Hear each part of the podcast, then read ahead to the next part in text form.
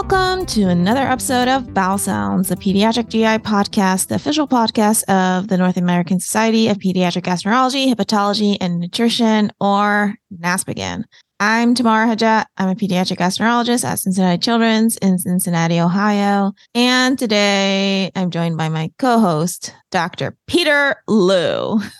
Yay! Thank you, thank you. From the Nationwide Children's in Columbus, Ohio. Peter, how are you? I'm good. So tomorrow, you know, one thing we have not talked about that is a Mhm. big deal in your life is uh Mhm. you got a roommate, I, right? a couple months ago. I do I have feel a like new we need to talk about this. Yes. I do have a new roommate. Um, actually, she's like a fur mate. Roommate. Okay. Yeah, like a furry roommate. You know how like people say, "This is my fur baby." I don't call her a fur baby. she's a roommate that lives rent free in my house. Um, Hmm. she's a cat. What's the cat's name? Her name is Zainab Bug, and she goes by Bug. Uh what? Zainabug? Ainab. So Ainab is grapes in Arabic, and I love grapes. I usually say my favorite candy is grapes. Oh, I like that. So I was like, what is um the thing that I like the most in the world? And I was like, oh, grapes. But I didn't call her grapes because I wanted to be like smart and be like, oh, I want to call her an Arabic name. Yeah, yeah. Grapes. Grapes is not a bad name. And yeah. A And I was cat, like, oh. I should have probably called her grapes. And then for some reason, I she's staring at me right now. She doesn't like me to talk about She her. exactly. I adopted her two, three months ago. Oh my gosh, she's just jumping. She, She does, does not like you talking me about her. talking. Oh my gosh. I'm just waiting for like a cat to jump on the screen and like scratch her face.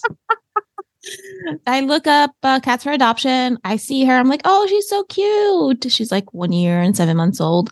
You know, she- That's what she, told you? That's what she told us that she's a year and a half. but then my vet says, based on her teeth, she's lying to us, Wow. and that she's three years old. Yeah, she's lying. But you know, you Oh. never question Yeah. a lady's age. Wow. Yeah. But she's cute. She's adorable. So I go and so I call them. I'm like, uh, is she healthy? They say, yeah, so far we know she's healthy. You can come and look at her. I go and there's two people looking at her. I'm like, oh, er," you know, like how in your mind you're like rolling at them. er. I wish people could see the facial expression you just made. The uh, uh. Anyways, yes. And then I at her and she's very sweet. I'm like, you're coming home with me. So But like I so as a person who has a dog, I don't know that I'm a dog person, but you know, I like my dog. I just feel like don't I feel like dogs are so nice and like happy to see you. I always have this impression that cats are like scheming, trying to kill you, you know? Is that not true? so when I first got her, she was very sweet and cute and she like Uh-huh. lay on my and then her real side came out. She's like, they told me I have a 30 day return. so she had to behave for so 30 she days. knew that I can return her in 30 days. No, Oh, no. But then I got her very comfortable beds and now she just Mm-hmm. sleeps in her beds. And I'm like, ugh, why did I get you these comfortable beds? You're not cuddling anymore. but then sometimes at there was some point where she would just sit in the corner and stare at me. And I'm like, why is my cat staring at me? And um, my I sister was like, do not stare back because oh my god. she will get it as a challenge. See, like, why would you want a pet who's on edge about to kill you at any given time? You know? no, she's adorable. Oh man. she greets me at the door Okay. because Yeah, she she's like, knows. my, I'm- my servant is back. yes, Give me some food. Clean my poop. that's true. That's true. She um so I mean this this podcast is about poop, right? So she does No. not uh she poops in the litter box, but she does not cover her poop. Trying to train her to Okay. do that. And her litter box is in like the guest bathroom and it's covered and you can barely see it. But Mhm. um when I step out of my room, I'm like, there's a smell. One of us pooped and it's not me. well, yeah. when I clean her poop, she's looking at me in like Oh, I know you're cleaning my poop, my servant. Yeah, I'm Oh basically your servant. You're not selling the idea of having a cat, to me at least. It She's adorable. Yeah. Yeah. I love having a cat. Right, we we've got to move on. we got to move on. All right. So, do you want to introduce our topic? So first of all, you know, it's now February 2023 and it's Black History Month. Yes. So we wanted to start or continue a conversation that um, at least on this podcast we've had really ever since our first season. So this episode is going to be more about diversity, equity, inclusion. I feel like we are people are talking about that everywhere, but we really wanted to talk to someone who has been taking that and then applying it practically to try to improve his healthcare system. So we want to talk to Dr. Hannibal Person about how we can actually do that in our job. Dr. Hannibal Person is an assistant professor of Peds GI at the University of Washington, and he is the medical director of the Gut Brain Health Program at Seattle Children's Hospital. Um, one interesting thing is that he completed his training in pediatrics, psychiatry, and child and adolescent psychiatry at Mount Sinai. How amazing is that, Peter? Yeah. That's really, really cool. He is a clinical researcher um, with interest in the disorders of the gut brain interaction and specifically the application of psychological and integrative strategies to address chronic abdominal pain and other GI disorders. He also does some research in racial disparities in pediatric GI and pediatric DGBI assessment and treatment with the goal of developing interventions to ensure racial health equity. So he is the perfect person to talk about this topic. He gave a lecture at NASPGHAN and we were like, yep, he is a great person to have on our podcast. And just as a reminder, so even though we usually say that's at the end of the episode, so first of all, we are on Twitter and Instagram and Facebook, and we would love to hear from you guys. So if you don't already, follow us on Twitter and Instagram at, at Bowel Sounds and on Facebook at, at Pediatric GI Podcast. We do get a lot of suggestions, and some of our episodes are because of suggestions we get from social media. So make sure to follow us. Yes, follow and us. Tamara's waving at her cat, who I'm sure is not waving at her. She's not. She's just glaring at me. Yeah. Okay. All right. Moving on. Well, On to the show.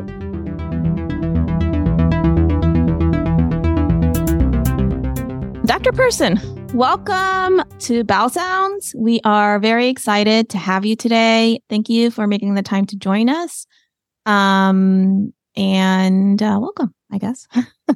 oh no, thank you so much for having me. I'm super excited. Huge fan of the podcast. Oh, Awesome. thank you for saying that. Yeah, yeah. I'm glad that you're a huge fan. um, so we're going to start with our first question. And uh, some people find this question a little bit challenging, but in one sentence, how would you describe yourself?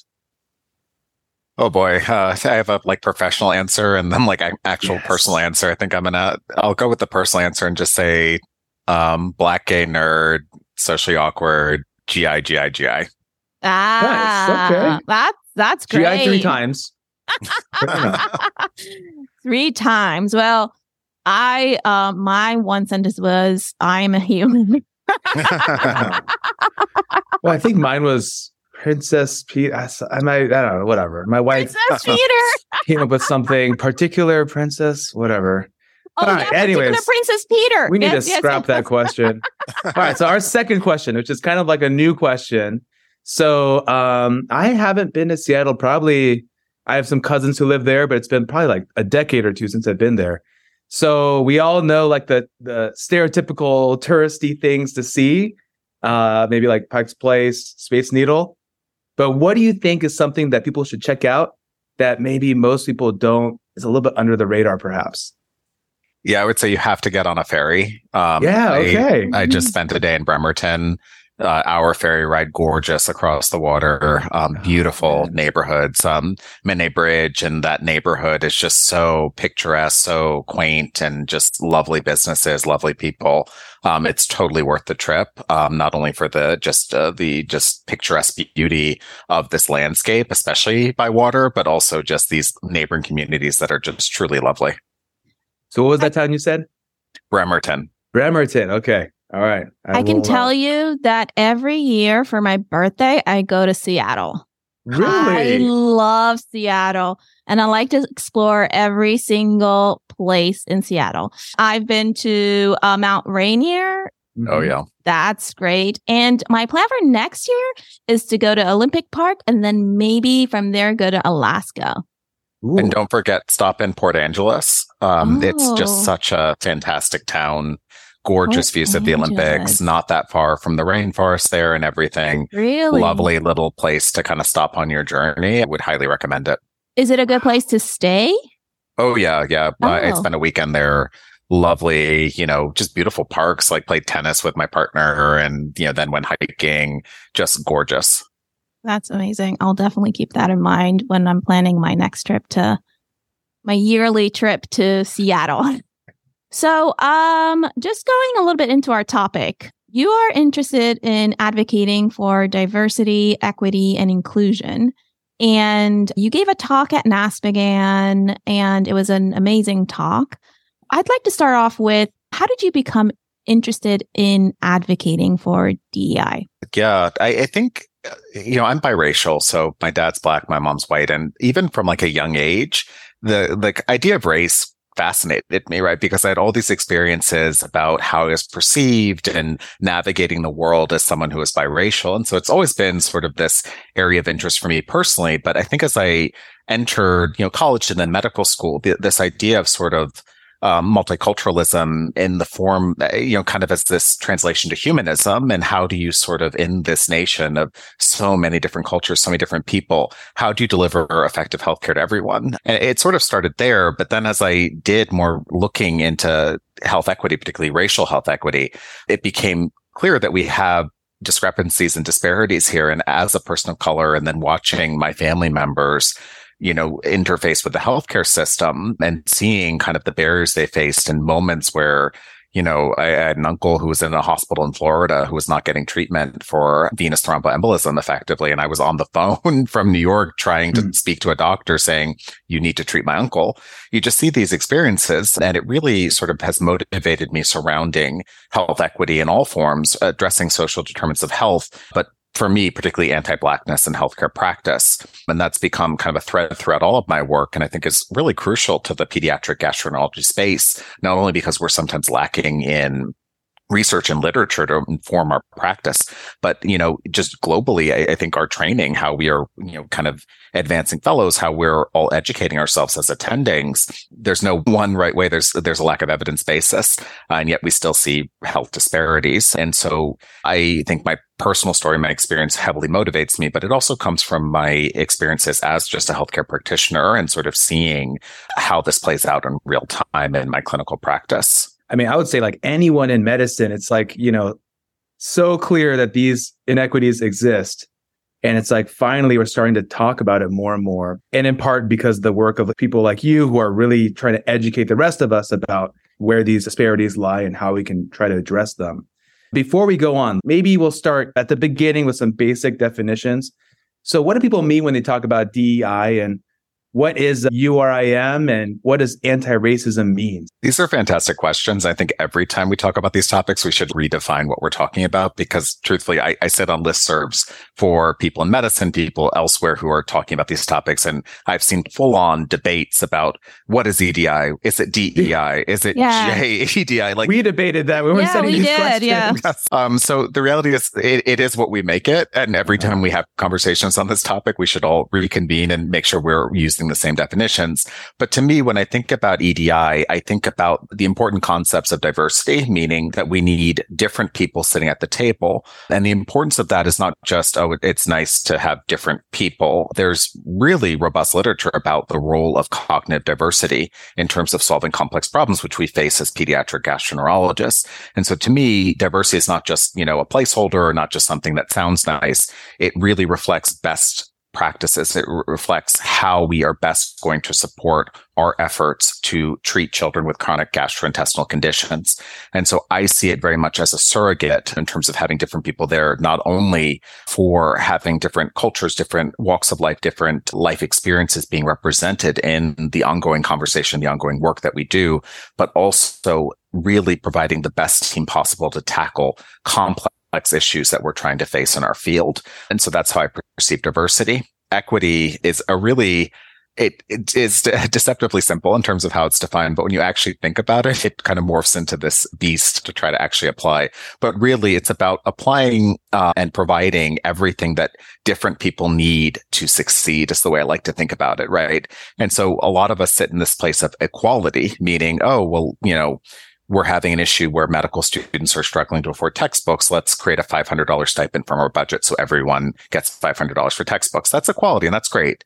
But if I'm someone who's coming from a wealthy family who could easily afford the textbooks versus the person next to me who, um, you know, is struggling to scrap together the dollars to even afford a laptop to access the online material, equity would be giving them everything they need to succeed. Well, I don't really need much. And that's really where we want to head. It's not just equality, which is sort of a nice first step. Like let's recognize people have certain needs or deficits and let's try to parse out resources. So everyone has them, not just a subgroup that tends to get the resources, but truly equity is what we need. And that gets a bit more hairy and technical when you actually apply it, particularly in the medical space. Certainly inclusion uh, in its most basic form is really just everyone having a seat at the table, everyone being able to share, everyone be able to sit within the richness of their lived experience and their identity and feeling supported in what they do.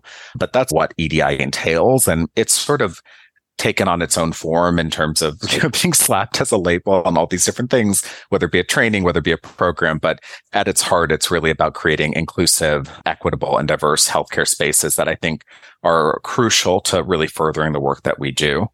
When we talk about topics like anti-racism, we're really talking about that sort of thoughtful action toward countering instances of racism and other bias in our day to day practice. And it can really be seen as taking on this broader role in terms of re envisioning the structures of our healthcare system that work to perpetuate racial and other inequity. And so that's sort of how I think about those terms and underrepresented medicine. So th- this is really interesting for me because I'm the product of a pipeline program for minorities in medicine. Oh. Back in the day, there was a program called TMARC that was part of Temple University School of Medicine. And they, it was a fantastic program funded by the NIH that recruited minorities of all categories, all non-white high school students, college students to do biomedical research. And this was the idea of sort of increasing the pipeline of non-white people in medicine. But there was this debate, right? Well, people of certain backgrounds like Asian ancestry mm-hmm. are not necessarily underrepresented. And so, you know, the debate rages on. I don't have a strong opinion about it, honestly, because I think racism oppression is racism and oppression, regardless of how represented you are. Right. Um, but some people will use the term underrepresented in medicine to talk about folks whose racial ethnic identity is less represented in medicine. Some people will use that term more broadly across anyone who's non-white. I think both are reasonable uses of the term. I think you just have to define it when you're talking about it. Just to kind of follow up on that a little bit. So you mentioned this is something that in medicine, people are starting to recognize more that this is a problem that needs to be addressed and that's valuable. And um, within our GI community, there was this inter-society group on diversity that was created. Can you talk a little bit more about that? I'll talk about it with the honest response. I'm not a member of it. I wasn't elected to it, but I hope sure. to be a member of it. Uh, but what? oh my goodness, it's so exciting! It's, it's this it's this fantastic collaboration between all these national GI groups, and they're sharing data. And this is so crucial because so many people are doing work in this space in parallel when they could be collaborating we don't need 20 different people to reinvent the wheel. We just need everyone to come together and create meaningful tools and interventions to sort of remedy this. And so I think this collaboration between all of these groups with very brilliant people leading it is a huge step forward for the gastroenterology hepatology space in terms of sharing all of our knowledge, sharing all of our experience, sharing our data and working in collaboration in a more disease specialty specific way to address core concerns we see across the gamut of lifespan in terms of health equity. And, and yeah, even though you may not have been elected yet, I'm sure after this comes out, they'll be like, we need this guy in the group. So you'll be there. I'm so lacking in committees. I just need another committee. I know. Right, right, right, right, right. Oh, man. Yes. So, just to kind of talk a little bit more about EDI in medicine. So, when we talk about diversity or diversity, either, either, right, in medicine, do we mean diversity in providers, in patients, clinical trials, studies, anything else that we need to think about when we're thinking about um, EDI in our hospitals or in our clinics? And why is it important to talk about EDI and why does representation matter? So, when we talk about diversity, I think it's really important to recognize that diversity without inclusion and a mm-hmm. psychologically safe space for the people yeah. you're sort of bringing to the table doesn't count, right? You can recruit mm-hmm. as many underrepresented in medicine people as you want. If they're not free to share their voice, their perspective, their experiences, or they quickly leave your institution because they do not feel supported or experience sort of these adverse events related to their identity, you haven't really achieved diversity. And so I think that's the first thing I would offer. In terms of conceptualizing diversity and its role and what it means, I think it's really important to think very systemically. We sometimes, eh, when we talk about this, we focus on numbers solely related to physicians or nurses or this or that. And the reality is you need to achieve diversity across the institution, including administration. Like all these people are playing hugely important roles. They're making decisions that influence patient care on a day to day basis. And if you achieve success in one pocket of your institution in terms of diversity, that doesn't make up for other pockets that are affecting the operations of your institution and patient care that have not achieved that. And so I think it's really important to think incredibly holistically in terms of across the spectrum, really uh, incorporating uh, diversity and inclusion. The other thing I'd offer is that there's been a number of research studies that really speak to the benefits of diversity. And that goes beyond what we talked about in terms of cognitive diversity and addressing complex issues, but in terms of medical training, in terms of even patient outcomes, at least in internal medicine, Black doctors tend to take better care of Black patients. And I don't offer that as saying, well, every Black doctor should be dispatched to care for the Black patients. We unfortunately, sadly had that model back in the day with things like the Flexner report and ideas that Black physicians were not capable of caring for the white body and should just be relegated to caring for quote unquote the lesser black body. Um, but you know, we do see better outcomes when we have diversity. Um, we see better patient care, and so that's why this is of crucial importance. And particularly in the PHGI space, where you know we have a growing body of literature about racial health and equity in terms of many conditions we treat and other conditions that really have not been rigorously interrogated. And that's why this is of um, crucial importance. I'd also point out recent literature that suggested that the entry of underrepresented in medicine um, candidates into fields in pediatrics and certainly into subspecialties has not increased over the past um, 10 years or so.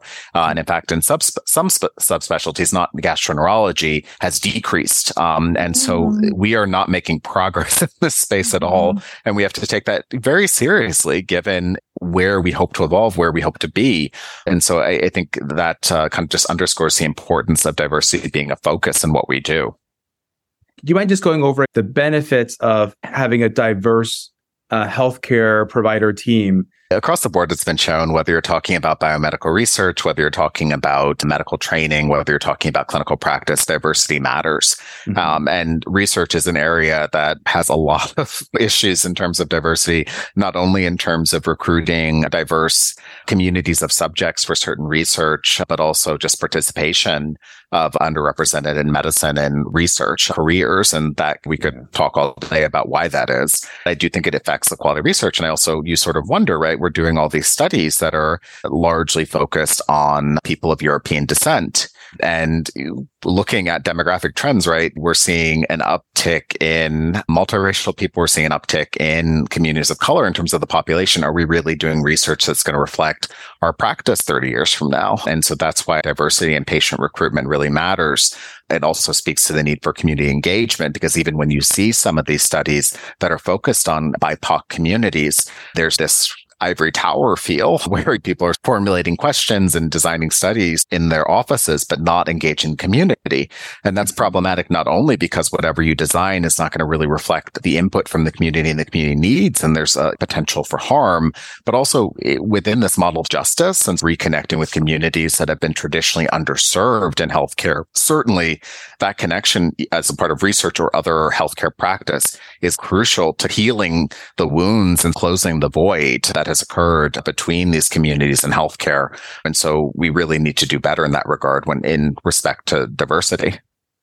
You were talking about studies, and I want to mention one study, and the results came out uh, pretty recent. It was conducted in 2020 by the California LA research team and by the Inter-Society Group on Diversity. There were 1,200 survey participants and 20% self-identified as from the URIM population. And I'm going to say some uh, numbers and I'm ask a few questions about what your thoughts are on these numbers because these are eye opening. So about 78% of non-Hispanic white respondents were very satisfied or somewhat satisfied with racial ethnic diversity in the workspace. But 63%, almost the same percentage of non-Hispanic blacks were somewhat or very unsatisfied. They also looked at the societal leadership perspective and what they saw is that 76% of those in leadership roles were very satisfied or somewhat satisfied with the diversity level compared to 70% in non leadership positions. And 85% of the leadership group comprised of non Hispanic whites and Asian, whereas the rest, which was 12, about 12%, was Latinx, 6% non Hispanic Blacks, and less than 1% non Hispanic American Indian Alaskan Native. And these are eye opening results. And it shows that there's a discrepancy in different ethnic groups of how they see that there is diversity in the workplace. So some ethnic groups think that there's a lot of diversity and others don't. Why do you think there's a discrepancy between what non Hispanic Blacks and other participants from other groups in the diversity and inclusion and equity in their workspace? Uh, and there's one thing that you mentioned, something about hypocognition of privilege, something you mentioned in one of your talks. Can you talk a little bit about that? Absolutely. Yeah. I think hypocognition is a super helpful framework to think about this because I think it's incredibly prevalent and it affects all of us in different ways, even beyond EDI.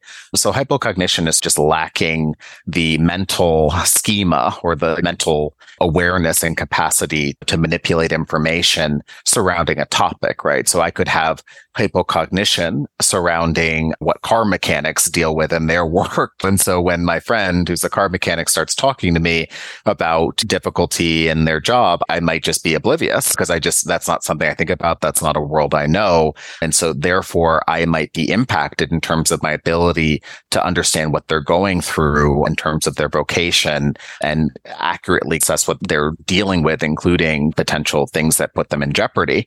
And so hypocognition absolutely applies to privilege and this idea that we each have certain things about our identity or certain things about our life that afford us certain advantages. And we have things about our life that disadvantage us. And when it comes to race, right? If you're white, you're afforded privilege related to your whiteness. If you're non-white, there can be a lack of privilege or even disadvantaged. You could actually be disadvantaged by the perception of your racial identity or ethnicity. And so the hypocognition piece comes in because many people, especially from non-oppressed white backgrounds, do not necessarily have the knowledge base, the wherewithal, the awareness to understand the complexities of racism. And I'll give a, an example that one exercise that's sometimes used in hypocognition workshops is you separate the group by their gender identity and you take people who identify as women and people identify as men to different sides of the room. And you say, what do you have to do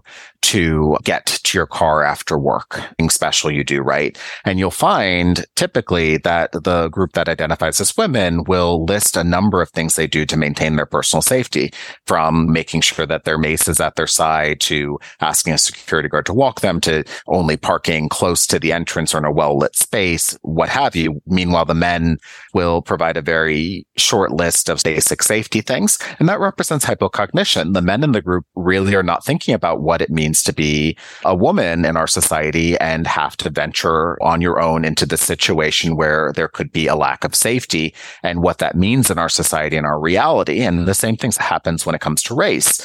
And so when I hear this study and I hear about this discrepancy, I, am not really, the numbers are absolutely eye opening, but I'm not really shocked because this has been my lived experience in this space talking to people about issues of racism, bias, and other inequity and having folks like look at me and say, mm, Oh, Oh, that sounds awful. Or let me intellectualize this paper you're talking about and try to poke holes in it. Or oh, wow, that's really unfortunate. I wish I could do something about it. But it, at the end of the day, it's hypocognition. People are not horrible people looking to harm others or support inequities in healthcare. I think just people are hypocognitive about a lot of these issues. And that's why I'm so passionate about medical education in this space, because I think that's the remedy to address people's hypocognition and give them tools, vocabulary, a framework in their brain to understand these concepts from my perspective, it's like exactly what you described the hypocognition, where we don't really recognize that people's experiences, even in the same workplace, can be totally different. After George Floyd was killed, we had a panel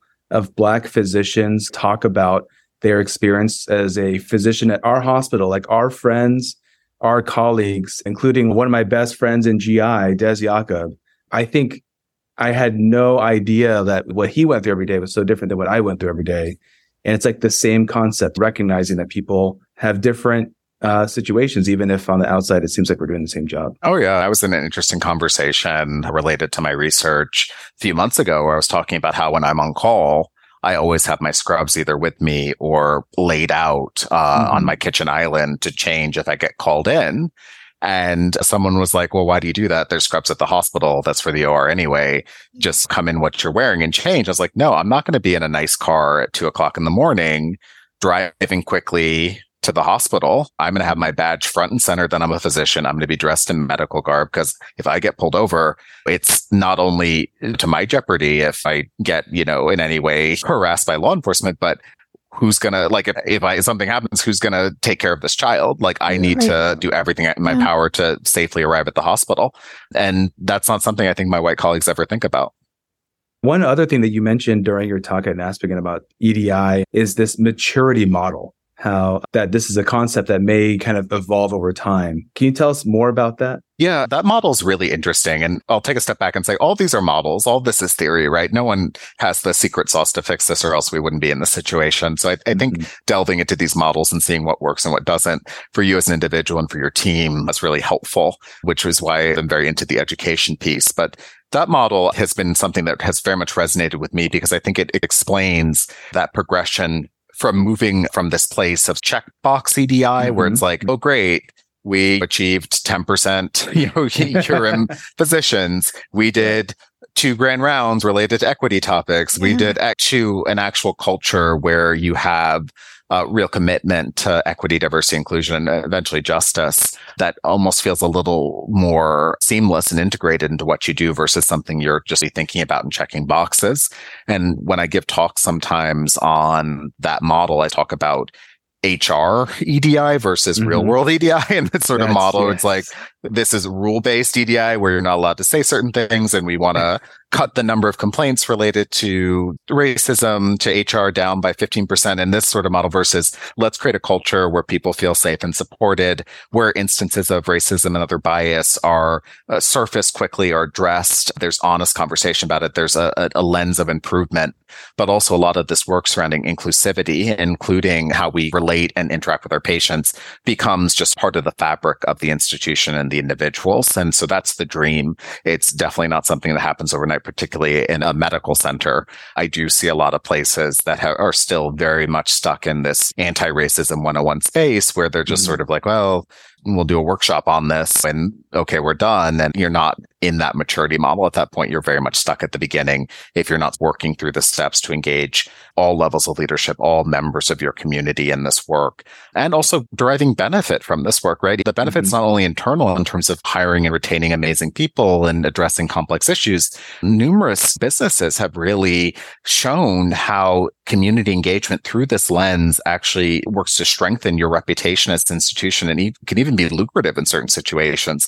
And so I think sometimes people throw around EDI like this kind of dirty word or this dirty secret. Oh, we have to admit that we have racism at our institution. Like mm. reframe it, rebrand it. Yeah. This is actually a tremendous opportunity for your institution to not only right past wrongs, but move to this amazing space of accomplishment of existence that not only works to serve patients, that works to close racial health gaps, but also um, lets you be this beacon in this work. And so I don't think EDI has to be anyone's dirty secret. I think it's an amazing and an evolution forward. Yeah. It's like you're saying, there's so much research right now focused on patients of European descent.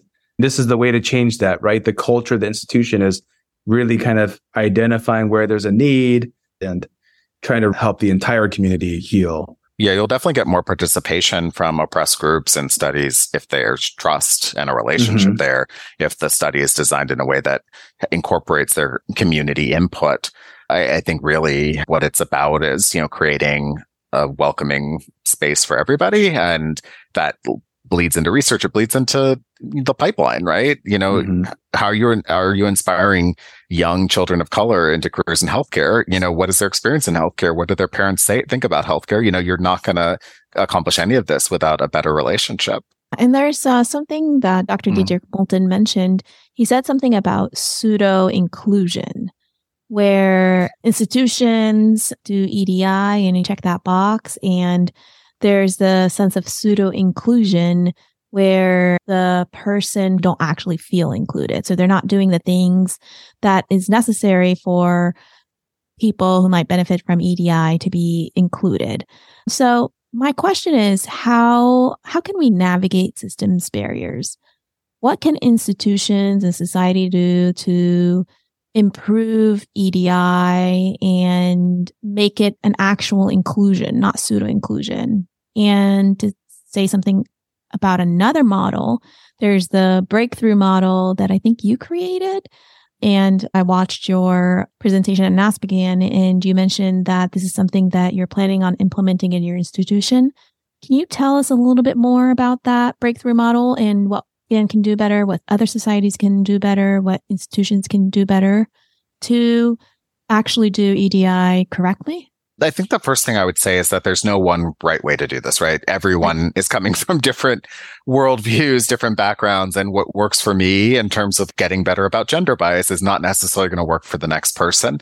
Um, and that speaks to not only the need for a multi-pronged approach to this, but also an iterative approach. If you're leading your team, you're the head of the feeding program at your group, and you really want to tackle this, um, what you do the first time around might be partially successful. It might not even be well received. You know, you kind of have to keep trying. And there's this idea that in healthcare, we're like, we're constantly putting out fires, right? We're just running from one thing to another, whether it be a patient call or whether it be a pandemic. And yet racism in healthcare persists. And so mm-hmm. we can always put it on the back burner. We can always treat this kind of smoldering, nasty process as not the biggest issue in the moment because there's a fire in front of us. But that being said, if we don't start pouring water on it, it will persist. And so I do think that idea of sort of persistence and perseverance in that space is really crucial no matter how you're going to approach this. And it goes beyond one, a one-off workshop. It goes beyond a one-off grand rounds lecture. Um, it's really a commitment. I would heavily recommend that commitment really incorporate clear action items, roles, and metrics. If you have no idea where your group is at, it's totally reasonable to do some sort of self-assessment, look at various equity measures in terms of access, outcome, what have you, and then target it with metrics for six months and see what happens. And that might seem crass to say about a process that involves not only human lives, but also this deep systemic process. But the reality is this is where healthcare gets better through QI. Mm-hmm. And there's right. no reason it can't be applied to anti-racism and racial health inequity. Uh, and so sometimes when I talk to people, there's a sense that, oh my goodness, real racism is this big nebulous thing and how are we going to address it? And I'm happy we're doing something, but what do you do? And I say to them, okay, well, chunk it if you're finding that children of color on average wait two more weeks to have a diagnostic endoscopy for the diagnosis of IBD, figure out why, fix it. Mm-hmm. It's not going to solve racism in healthcare, but guess what? You just improved part of a diagnostic outcome measure in those children. And I think that needs to happen. It needs to happen across all of us. It's not enough to say, yeah, I'm a celiac specialist. Yeah, I don't know about all this health equity stuff, or I largely see patients of European ancestry based on the primary disease process I treat. There's still room for EDI, there's room for thoughts surrounding health equity in your work. And I think the question I'd be asking if I was in that space is why aren't I seeing more children of color? Because clearly children of color do get celiac disease. Are they not mm-hmm. being screened? So I think we just need to all put this into our on our busy workloads and our, our, shoulders that not so much is on. We all need to get with the program and do a little bit to, and uh, that little bit from all of us will create a lot. Um, and I think Peds GI is a, just a rich, amazing space for this to happen. And so I think that's where it starts and certainly leveraging and valuing the time of experts in terms of like not just turning to the one person in your group who's a minority and saying, right. Oh, hey, figure it out. Um, yeah. but instead either engaging outside expertise or protecting that person's time if they have a passion and expertise right. in that area is, uh, is super crucial in terms of my work, my background is in gastroenterology, but also psychiatry. I'm boarded in child and oh, adolescent oh, wow. psychiatry and general psychiatry. I'm very passionate about neuroscience, especially as a tool for behavioral change. And really, I've been doing work in kind of equity education for a while. But as I did my psychiatry training, my focus became using neuroscience to help people identifying correct patterns of bias. And so my breakthrough bias intervention was really based in cognitive behavioral therapy, dialectical strategies and acceptance and commitment based psychotherapy in order to help people um, their personal barriers to and kind of defensiveness and discomfort with addressing these issues, recognize their patterns of bias and adopt and master skills in anti-racism. I've been tremendously lucky in coming to Seattle Children's Hospital, which is a, a institution that has really committed tremendous resources in the space, including protecting my time for this work that I partnered with Roberto Montenegro, who's an MD PhD, a child psychiatrist here who Discover has the same ideas I did without us ever talking. So now we're now collaborating on something called Bias Reduction in Medicine Pediatrics Plus, which will be a hmm. first of its kind educational intervention built out of my intervention and built also out of Bias Reduction in Medicine by Molly Carnes at University of Wisconsin, which is started as actually an anti-gender bias intervention, but will be essentially doing a randomized control trial across all 450 faculty members here to see if our intervention is successful through this sort of behavioral science model but I am super excited about it. I'm happy anyone listening wants to talk about it. I can't stop talking about it, but I think it's a, a nice new approach to some of this work. And what I love about it, we're really tailoring it to be very disease specific. So I think a cardiologist taking it will be talking about cardiology. A gastroenterologist will be talking about gastroenterology, which I think really makes a difference in terms of helping people relate to the material. And then I won an award and got a bit of additional support to move some of this work to partner with the Society of Pediatric Liver Transplantation. So I'll be doing some work oh. there with their advocacy committee, doing a needs assessment of equity issues across the, their involved transplant centers, but also trying to tailor educational interventions to really address the pre-transplant listing, post-transplant process. So lots of exciting stuff going on. yeah, that's awesome. So th- is this like a course or um, what's like the format of this intervention? It's four workshops. Each are 2 uh-huh. hours and there's about 30 minutes of pre-work before each one and about 15 to 20 minutes of post-work. It's still evolving. We're piloting it now, making little tweaks, but that's pretty much the framework. Yeah. So finally, it's like we're instead of just a talk Talking every year, it, yeah. doing something to try to make change. Yeah. Uh, congratulations on your award. Yeah, that's oh, awesome. Oh, thank it you. seems yeah. like this is like precision medicine, right? Because you're just t- tailoring it to different yeah. areas. So that's great. Yeah. I think people need skills, right? Again, we treat anti racism like this behemoth that can't even be engaged with. And I'm like, you know, the mm-hmm. first time I held a gastroscope, I didn't know how to intubate the esophagus. Mm-hmm. But someone showed me and I yes. kept doing it until I could do it. A mm-hmm. lot of skills in anti-racism can be very concrete. They can be, you know, you can just adopt them and do them, but you need to be taught and provided with the adequate supervision and support to master them. And I don't see it as being that different. One thing you mentioned in one of your earlier talks was the concept of psychological safety and anti-racism education. What do you mean by that?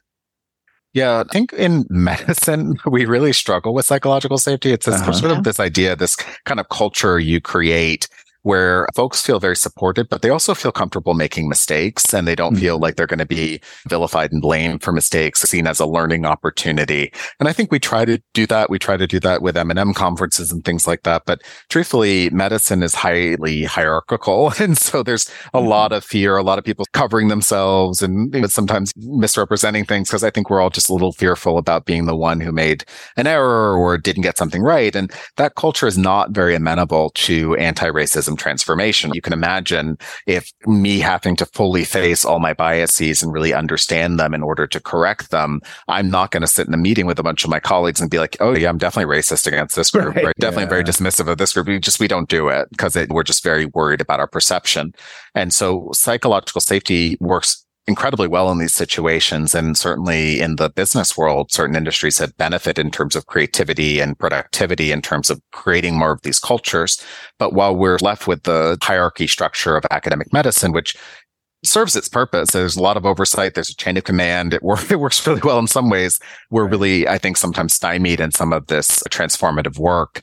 And I do think at least on a microsystem level in terms of our like individual teams or our divisions, trying to craft more of a supportive space to have not only this conversation, have this support in addressing these issues and being okay with not saying the right thing or not knowing something in a moment is really important. It's just not something I think we're always so successful at in academic medicine. Yeah. So like stop so we stop pretending that this is a problem for other people and not for ourselves. Oh yeah, I've got to put the virtual virtue signaling away. Right. Um, right. A lot of us are very happy to talk about how much we care about it, but we actually have to do something.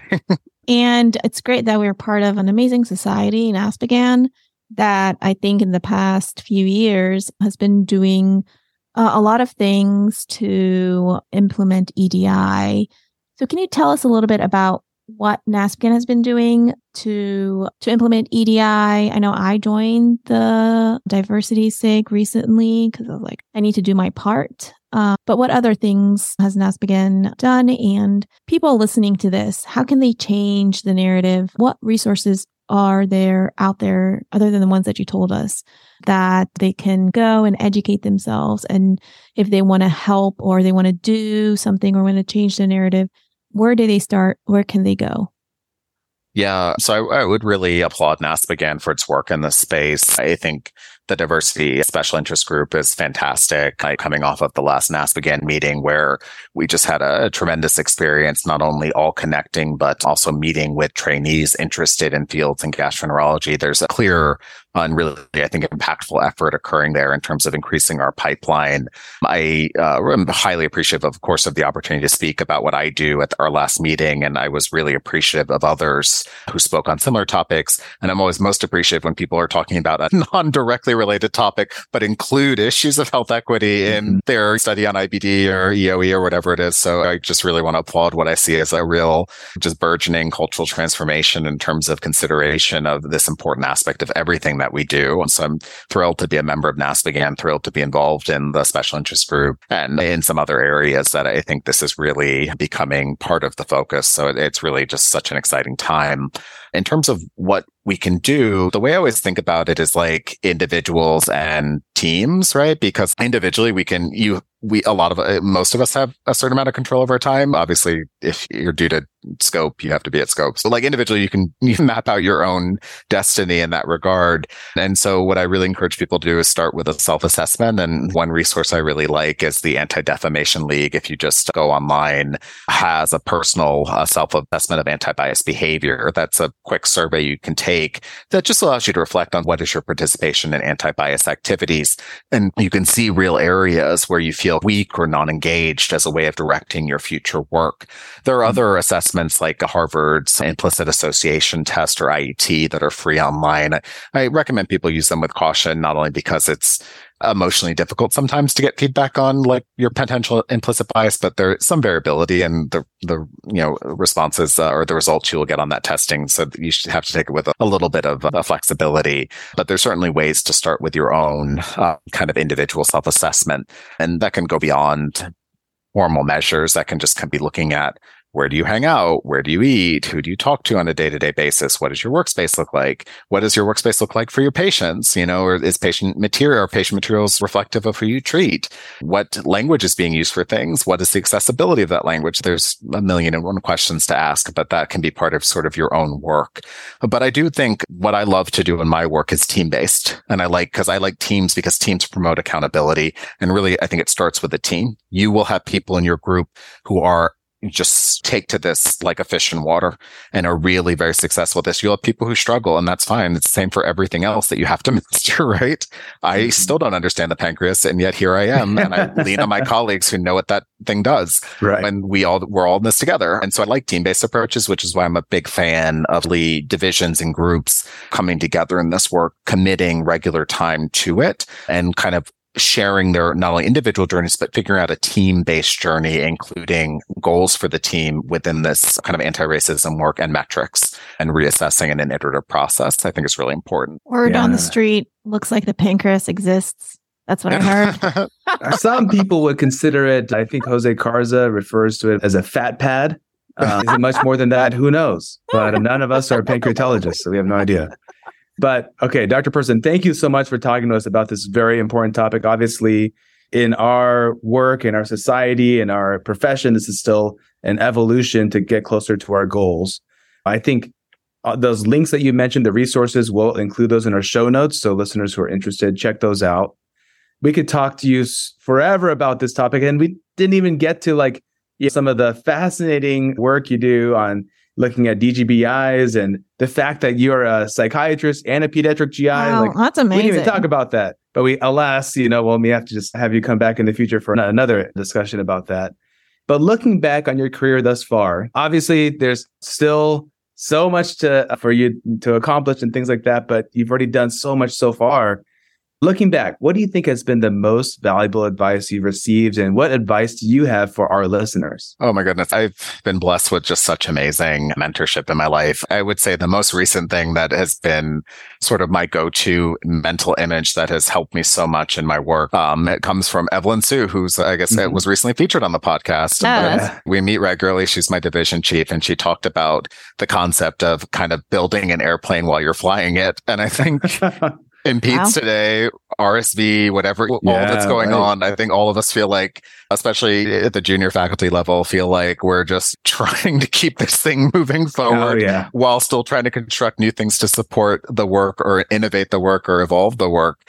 But I uh, often in moments of complete frustration, I just use that image not to terrify anyone or think that we're going to crash, but more so to think that like it's possible to take care of patients, do what we need to do, but continue to build structures around us, um, whether it be EDI or otherwise. Well, Dr. Person, thank you very much for joining us. This was a pleasure. It was a pleasure having you on Bowel Sounds. Any final words for our listeners? Oh, goodness. I would just say thank you to anyone who listened. Thank you so much for having me. And I'm more than happy. I, again, I would just reiterate that I think a lot of people are doing just such amazing things in this space. It's just such a hopeful and amazing time for this work. And I would just say we all need to be on the same page. We all need to talk. We all need to collaborate. I think NASPGHAN, the diversity SIG and these other spaces are a great place for that. But please, please, please, anyone listening who is interested or already engaged in this work, reach out. I think we need to strengthen our network in Peds GI with folks who are interested or doing this work. I think that is going to be the true way that we really support this and support its success. Thank you so much for joining Thank you us. very much for joining Thank us. you.